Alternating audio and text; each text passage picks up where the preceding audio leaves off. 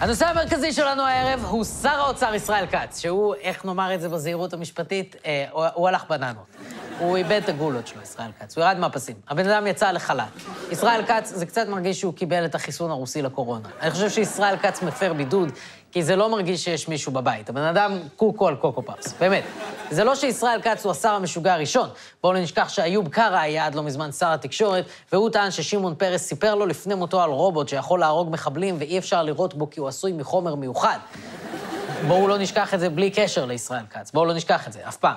אני לא רוצה שיהיה שום רגע שבו המידע הזה לא נמצא בתודעה שלנו. אני רוצה שכל פעולות היום-יום שלנו יתנהלו בצל הידיעה ששר התקשורת לשעבר טס לרוסיה להביא מכשיר שקוראים לו יבגני, שיעצור את התפשטות הקורונה. אני חושב שזה יהפוך אותנו לאנשים טובים יותר. אבל ההבדל הוא שישראל כץ מחזיק בידיים שלו את כלכלת ישראל, כשאנחנו בעיצומו ואולי אפילו בתחילתו של המשבר הכלכלי הכי חמור בהיסטוריה של המדינה. לפי הנתון האחרון של למ"ס בישראל, יש 845 אלף מובטלים שהם 20 אחוזי אבטלה. ההערכה היא שב-2021 ייסגרו 90 אלף עסקים. נכון לסוף אוקטובר הגירעון בתקציב עומד על 10 אחוז, והגירעון המצטבר מתחילת השנה הוא 122 מיליארד שקל. ובתוך כל זה, שר האוצר מתנהג כמו ניצב בסדרה של ליאור דיין, וזאת לא האשמה שאני זורק בקלות. הבן אדם הרוויח את זה.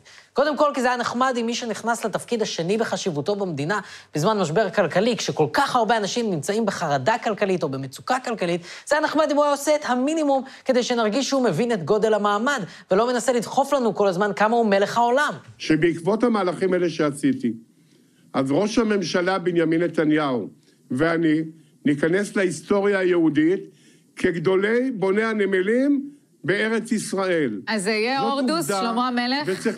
ונתניהו? אני יודע להוביל פקידות.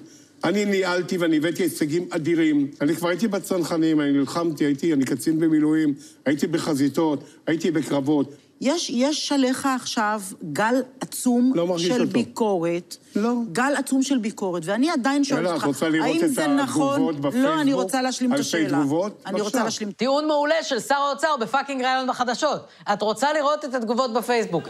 באמת, אתה באמת מנסה לצייר את עצמך כשר אוצר טוב בהסתמך על קומנטים מהפאקינג פייסבוק? כי אם היינו מודדים את זה ככה, שר האוצר הכי טוב שהיה למדינת ישראל הוא אדון מוזמנים להצטרף לקבוצה הרשמית של דובאי שלנו, מעל 900 אנשים פעילים בתוך פחות מחודשיים, אטרקציות, מלונות ועוד. אתה שר האוצר, אתה היחיד שיכול למנוע מהכלכלה לקרוס, וזה התפקיד שלך.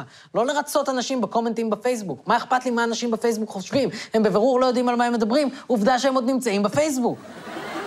מי שלא נמצא בפייסבוק הם פרשנים כלכליים שרובם הגדול תוקפים אותך ואת המדיניות שלך על זה שאתה מחלק מענקי קסמים לכל האזרחים במקום למי שאשכרה צריך את הכסף, על זה שאתה תוקע תוכניות להבראת המשק ולהכשרת עובדים, על זה שאתה מתמרץ אנשים להישאר בחל"ת ולא לחזור לעבודה, ועל זה שאתה ניסית לשנות את הליך אישור התקציב ככה שאתה וראש הממשלה תוכלו לחלק אותו איך שאתם רוצים, בלי שום שקיפות מול הממשלה או הכנסת. ואני רק רוצה להזכיר לצופים, מדובר בכסף שלנו, בכסף שהמדינה לוקחת לכם כל מהרגע שהתחלתם לעבוד, ולי אישית היא מחזירה חלק מהכסף הזה במין עסקה סיבובית מוזרה כזאת, אבל זה עדיין מתסכל. וזה עדיין מרגיש כאילו הורדוס והבוס שלו דואגים לפופולריות שלהם ולקיבוע התפיסה לפיה הם היחידים שיכולים להציל את הכלכלה ולא צריכים אף אחד. וזה מסביר גם למה בכירים במשרד האוצר מתפטרים אחד אחרי השני. 105 ימים במחיצת שר האוצר ישראל כץ הספיקו לראש אגף התקציבים באוצר שאול מרידור. מרידור מודיע הערב על התפטרותו מהתפקיד אחרי שנה שלמה כמעט שבה אין בישראל תקציב מאושר כאמור, ובשיאו של המשבר הכלכלי. החשב הכללי רוני חזקיהו מודיע היום על התפטרותו. טלטלה נוספת במשרד האוצר על רקע המתיחות עם השר כץ, הודיעה היום מנכ"לית האוצר, קרן טרנר, שהיא מתפטרת מתפקידה אחרי פחות מחצי שנה. שמישהו יזמין פה מכשיר יבגני, כי יש כאן אווירה רעילה. ישראל כץ נכנס למשרד האוצר, ולפי כל הדיווחים פשוט לא ספר אף אחד.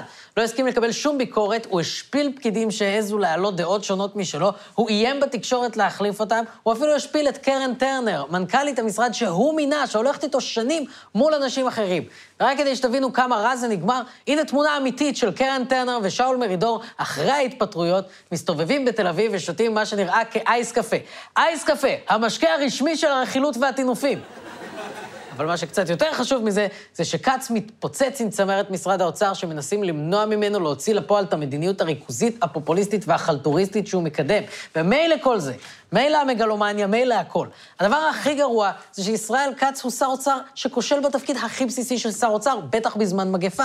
הוא לא מצליח להעביר תקציב. לו כולם היו רוצים, אפשר היה להעביר את תקציב 2021 בממשלה ובכנסת עוד לפני תום השנה.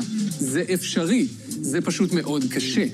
אבל הבעיה הפוליטית שנמצאת מעל הכל, היא שאישור התקציב יבטיח את קיום הרוטציה, את הפיכתו של גנץ לראש הממשלה. הסיבה היחידה שאין תקציב, היא כי ראש הממשלה לא רוצה. ומה שהפוליטיקאים עסוקים בו מעל הראש, הוא לייצר מסך עשן שיסתיר את העובדה הזאת. אוקיי, דבר ראשון, יש לי איזה שש בדיחות לעשות על החולצה הזאת, אבל אמסטרדמסקי הוא אח, אז אני לא ארד לפסים כאלה. דבר שני, ישראל כץ, מה אתה עושה שם? באמת, אם אתה אפילו לא מצליח לגרום לראש הממשלה לעשות את הדבר ההגיוני ולהעביר תקציב מדינה, אז בשביל מה צריך שר אוצר? ובנוסף, מה את עפה על עצמך?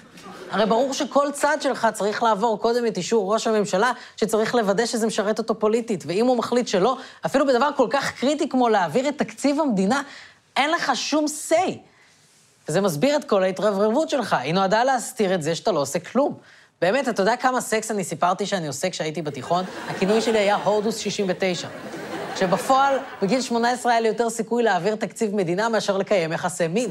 ובגלל זה אני תמיד, תמיד חושד במי שמספר לי איזה עבודה טובה הוא עושה.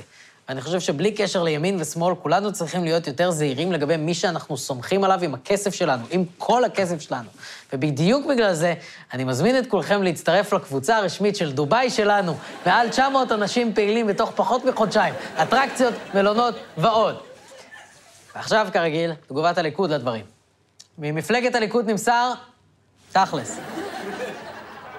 כנראה השתכנעו.